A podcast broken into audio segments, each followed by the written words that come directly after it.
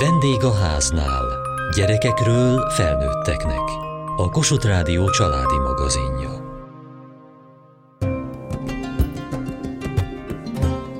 Az örökbefogadás nem könnyű dolog, sem technikailag, sem lelkileg. Ehhez nyújt segítséget már 30 éve a Mózes Kosár Egyesület, ahol felkészült szakemberek adnak válaszokat a kérdésekre. Hogy kezdődött? Dr. Majoros Mária gyermekorvos, a Mózes Kosár Egyesület alapítója. Mi akkor Csecsemi otthonban dolgoztunk többen szakemberek, és jöttek az örökbefogadó szülők a gyerekekért, és tapasztaltuk, hogy semmit nem tudnak az örökbefogadásról. Ugye ez a 90-es évek eleje volt, közben tele voltak kérdéssel, panasszal, információhiányjal, és akkor többször beszélgettünk már arról, hogy kéne egy szervezet, ami összefogja a szakembereket, meg az örökbefogadó szülőket, az első célunk az volt, hogy minél több információt átadjunk a szülőknek. Ennek a motorja Székely Zsuzsa volt, de a vágy vagy az elképzelés már több szakemberbe megfogalmazódott. És akkor találtunk olyan örökbefogadó szülőket, akiket meg tudtunk nyerni az ügynek, és hát akkor össze kellett jönni valahol, ahol elhatároztuk, hogy jó, hát akkor csinálunk egy ilyet, és hát ki kellett dolgozni az alapító okiratot, meg kellett beszélni, hogy mit is szeretnénk, hogy is szeretnénk, és akkor így összejött. Az első, amiről tudtunk, ez a bizonyos klub, hogy minden hónapban egyszer találkozni kell. És aztán, hogy hogyan tovább, azt még nem tudtuk, de ezt, hogy havi egy találkozó legyen, ezt az első perctől kezdve tudtuk.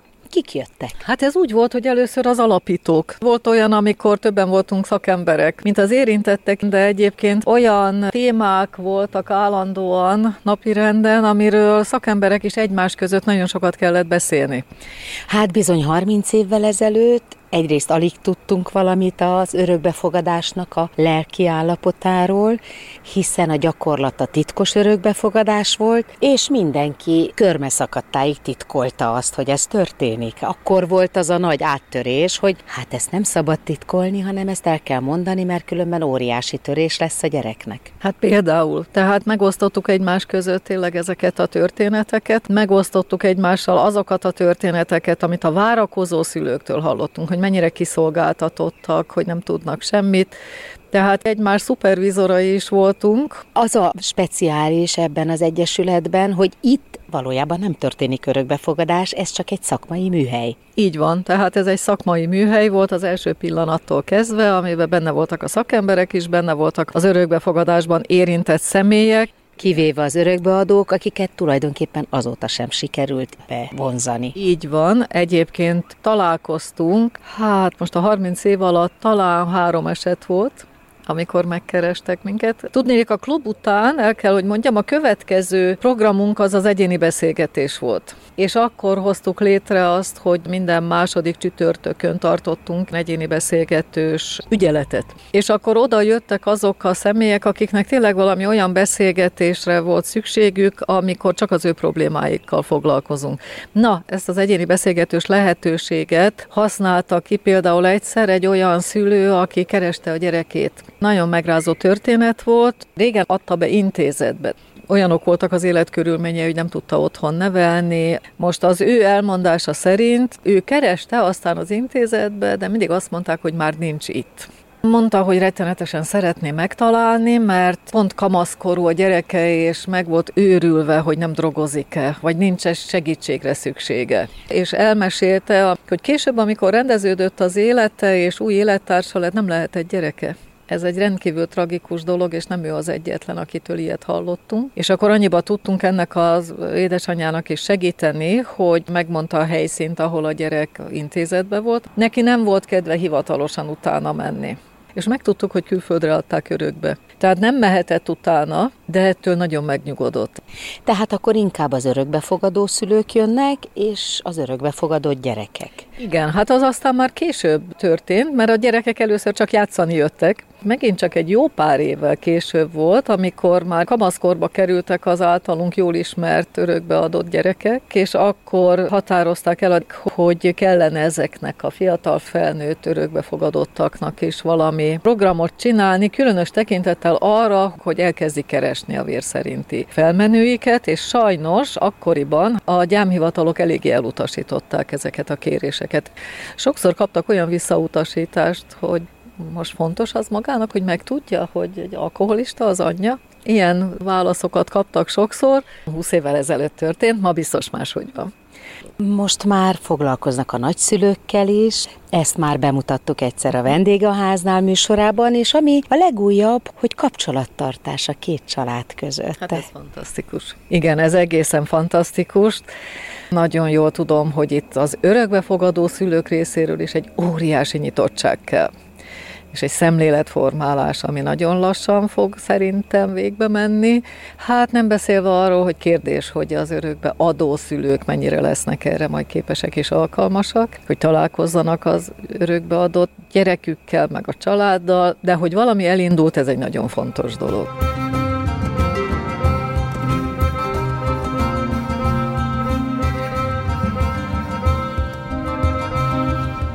Az már közhely, hogy tinédzsernek lenni nagyon nehéz. Örökbefogadott tinédzsernek lenni még nehezebb? Földi Mornál Lilla nekik tart csoportot. Véleményem szerint igen. Ennek az az oka, hogy ők nem látják a genetikai mintát maguk előtt. Tehát a vérszerinti szüleikről nincs igazából genetikai kapcsolódásuk. Szerető környezetben élnek, reméljük legtöbbször. Az örökbefogadó szülők, én is az vagyok, nagyon szeretjük a gyermekeinket, és nagyon sok esetben azt is látom, hogy hasonlóak hozzánk, tehát hogy sok esetben azt gondolja, hogy tényleg, és megtaláljuk a közös vonásokat a gyerekeinkkel, de mégis, amikor a serdülőkorban elindul ez a testi elváltozás, akkor rájön, hogy vajon én hány centi magas leszek, milyen lesz a szemem, szám, érdeklődésem, okos vagyok, vagy nem, tehát, hogy egy vakfolt van előttem, és hát ez nyilvánvalóan megnehezíti az identitás keresést, az identitásra találást.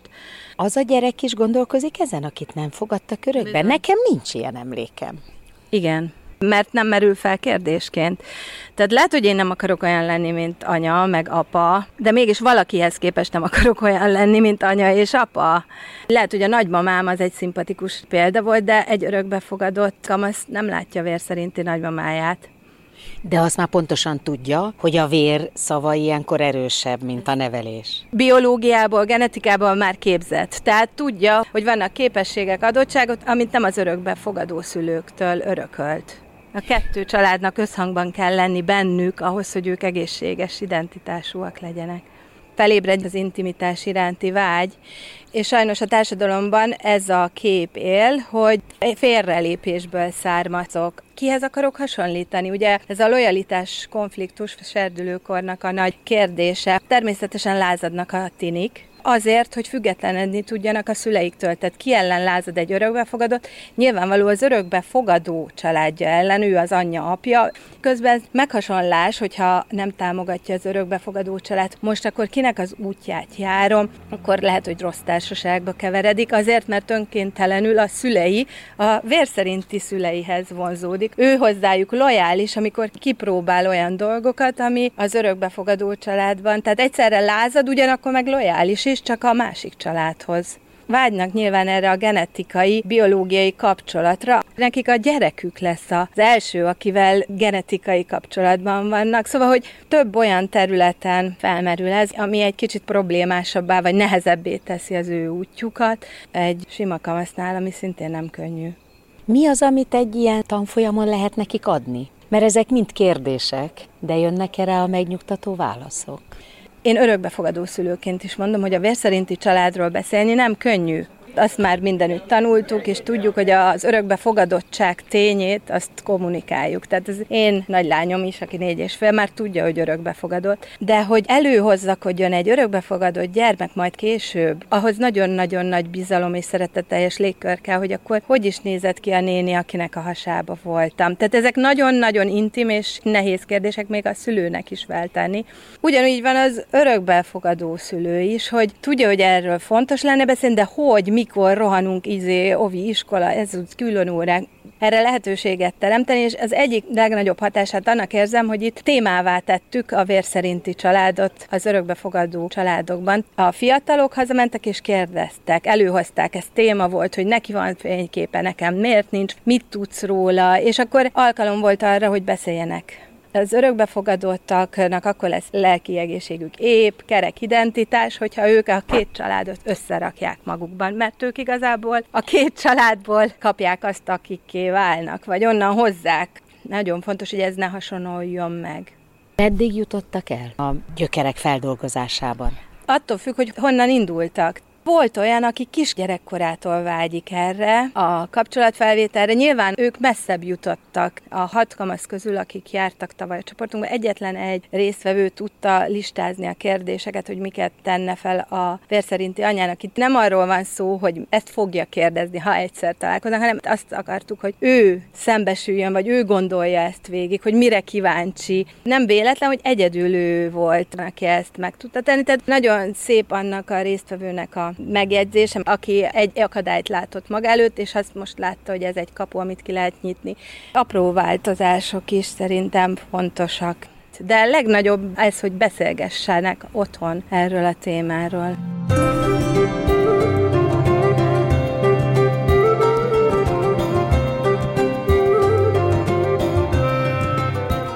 Székely Zsuzsa pszichológus, a Mózes Kosár másik alapítója, de hát többen is voltak, pontosan 17-en. Hogy állt össze ez a csapat? Én kerestem meg a csecsemő otthonokban dolgozó néhány kolléganőmet, és akkor így több fővárosi szülőt is ismertek, akiknek segítették az örökbefogadását az ő intézményeikből. Hát ez így kezdődött ez a hőskor.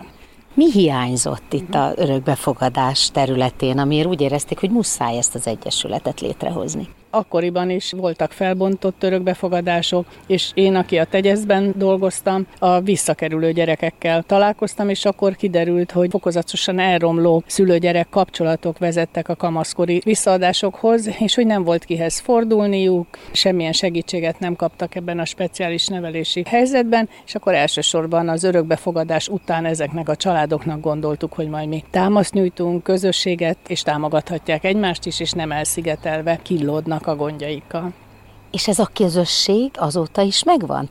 Biztos, hogy baráti szálak is szövődtek, de aztán közben specializálódtak a csoportjaink, vannak a családi szülő csoportjuk, és van már a gyerekeket nevelőknek az élettörténeti tréningünk, de nagyon sok családi programot is szervezünk, és ott látjuk azt, hogy egymást ismerő, egymással kapcsolatot tartó emberek, akik sokszor segítséget is nyújtanak nyilván a civil szférába egymásnak a magánéletben. Könnyebb most örökbe fogadni, mint 30 évvel ezelőtt volt? Az nagyon sokat számít, hogy ma már nem titkolóznak, ezekbe a civil szervezetekbe azért közösséget, támaszt is találnak a szülők, hogy nyitottabb lett a világ, úgyhogy ma már ez sokkal könnyebben vállalható, de maga a folyamat az egyáltalán nem lett könnyebb, mert a gyerek elképzelés az örökbefogadók oldaláról nagyon kis százalékban fedi le azt a gyerek kínálatot, ami a gyerekvédelemben van. Vagy idősek, vagy fogyatékkal, betegséggel élő gyerekek, vagy olyan traumatizáltak, ami a viselkedésüket úgy befolyásolja, hogy nem olyan könnyű velük bánni és kezelni. Lehetne valamit változtatni ezen a rendszeren, hogy ne maradjanak benn ezek a gyerekek? Hát egyrészt a felkészítő tanfolyamoknak ebben szerepe van, hogy azért az érzékenyítés az zajlik ezekben a csoportokban, és azért valóban, főleg itt a fővárosban egyre többen mindenféle származási kikötés nélkül jelentkeznek, és azért nagyobb bacska gyerekeket is fogadnak örökbe. Azt gondolom, hogy a sérült beteg, fogyatékkal élő gyerekeknél ez még nem látszódik, ugye az egy nagyon speciális motiváció, aki erre is vállalkozik. Probléma, hogy nem nagyon találnak terápiás elérhető helyeket, hogy örök befogadott, akkor azt mondják, hogy ahhoz nem értenek, úgyhogy valószínű a pszichológus képzésbe és a gyógypedagógus képzésbe is túl kevés az ismeret erről. Nagyon más az örökbefogadó gyereknek a problémája, mint a nem örökbefogadotté? Én is, amit tudok, azt leginkább a saját tapasztalatomból és a gyakorlati munkában szereztem az örökbefogadással kapcsolatban, úgyhogy azt gondolom, hogy ezt a fajta tudást hozzárakva azokhoz a klinikusi terápiás tanulmányokhoz, amivel meg sokan rendelkeznek, hivatalos gyerekvédelembe kellene terápiás szolgáltatást kiépíteni az örökbefogadásban is jártas szakemberek segítségével, és térítésmentesen érhetővé tenni, különösen azoknak a számára, akik eleve már sérült, problémás gyerekeket fogadnak örökbe.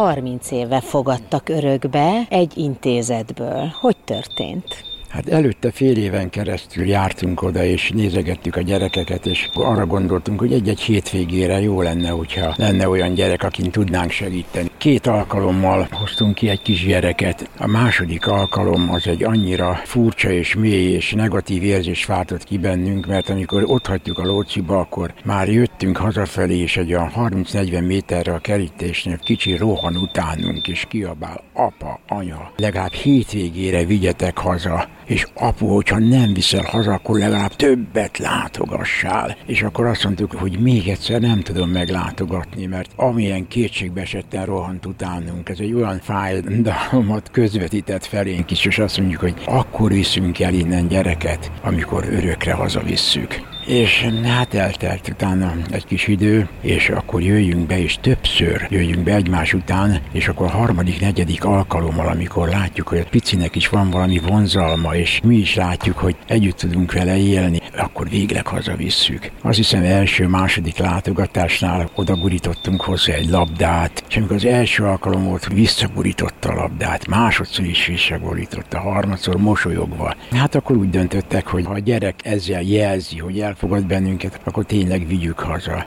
És ő lett a fiam, és hát megtörtént a csoda, mert ahova idegenek közé vettük, ott is abba a pillanatban nevetgélt, jól érezte magát, és ahogy becézgették, azon is, hogy mosolygott, meg nevetett, és nagyon hamar otthonra talált. Hát ugye mindig azt hiszem az első intim dolog ezek a fürdetések, amik nagyon sokat jelentettek, és a másik az, hogy hát nekünk otthon volt két vérszerinti lányunk azok a lányok is ahogy örültek neki. A nagy lányunk az meg rögtön átvette az anya szerepét, mert ő már 12-13 éves volt. Neki szinte két anyja lett, lett apja, lett testvére. Nem telt el egy három-négy hónap. Egyszerűen olyan, mintha mindig ott lett volna.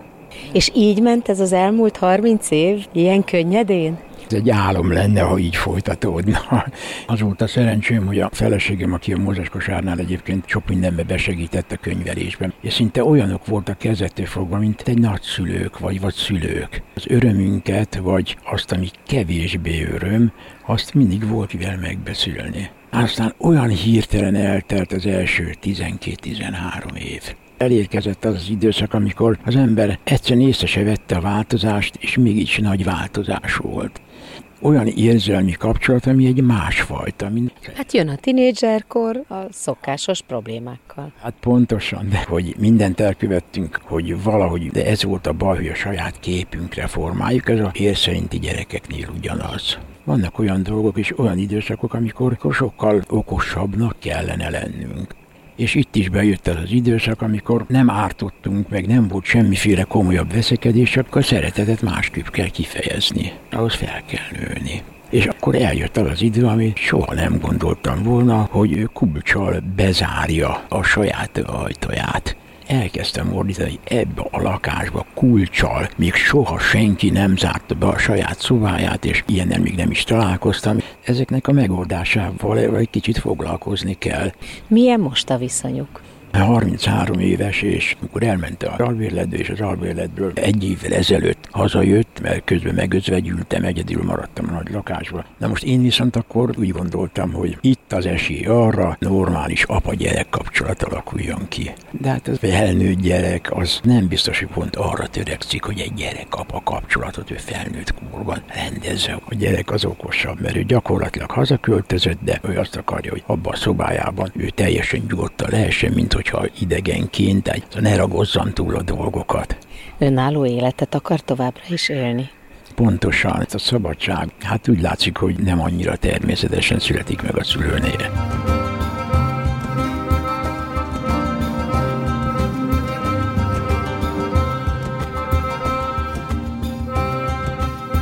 Eltelt 30 év. Mit tart a legfontosabb eredményének?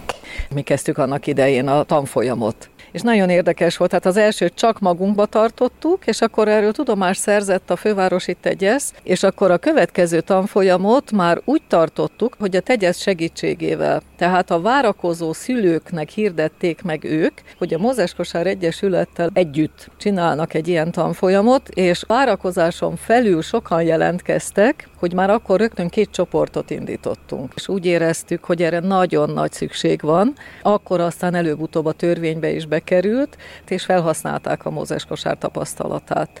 Mi lesz a következő 30 év feladata? hát azt nem tudom, mi most leköszöntünk, de hát azért nagyon sok minden változni fog. Sokat lehet ebbe segíteni, hogy az örökbefogadó család és a vérszerinti család valahogy, ha nem is személyesen, de közeledjenek egymáshoz. Hát ehhez természetesen a titkos örökbefogadás nem nyújt segítséget. Igen, ez csak a nyíltnál várható, de azért ott is vannak lehetőségek. Például még mind a mai napig előfordul olyan, hogy testvérek úgy kerülnek be a rendszerbe, hogy nem egyszerre, nem egy helyre. Jó esetben ezeket az örökbeadásokat összehozták, rosszabbik esetben véletlenül derültek ki. Tulajdonképpen ebbe is lehet majd valami elmozdulás. Most már a testvéreket is lehet keresni, tehát azért ebbe is van előre mozdulás. Mindezekbe a változásokba az Egyesületnek valahol részt kell venni. Az edukálásban nagyon fontos, ismeretterjesztésben nagyon fontos, és hát az, hogy továbbra is lehetőséget adunk arra, hogy találkozzanak gyakorló örökbefogadó családok, várakozókkal, információt adjanak át egymásnak. Annak ellenére, hogy egészen más világot élünk, mint 30 éve az interneten, óriási lehetőségek állnak az örökbefogadó szülők előtt, rengeteg saját csoportjuk van, minden témát megosztanak egymással. Tehát most sokkal nagyobbak a lehetőségek, de ennek ellenére nem tapasztaljuk, hogy kevesebben érdeklődnének irántunk. Szerintem van jövője az Egyesületnek.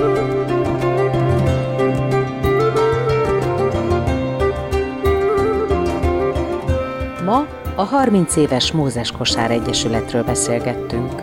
Kövessék műsorunkat podcaston, vagy keressék adásainkat a mediaclick.hu internetes oldalon. Várjuk leveleiket a vendégháznál kukac mtva.hu e-mail címen. Műsorunk témáiról a Kossuth Rádió Facebook oldalán is olvashatnak. Elhangzott a vendégháznál. A szerkesztő riporter Mohácsi Edit. A gyártásvezető Mali Andrea, a felelős szerkesztő Hegyesi Gabriella.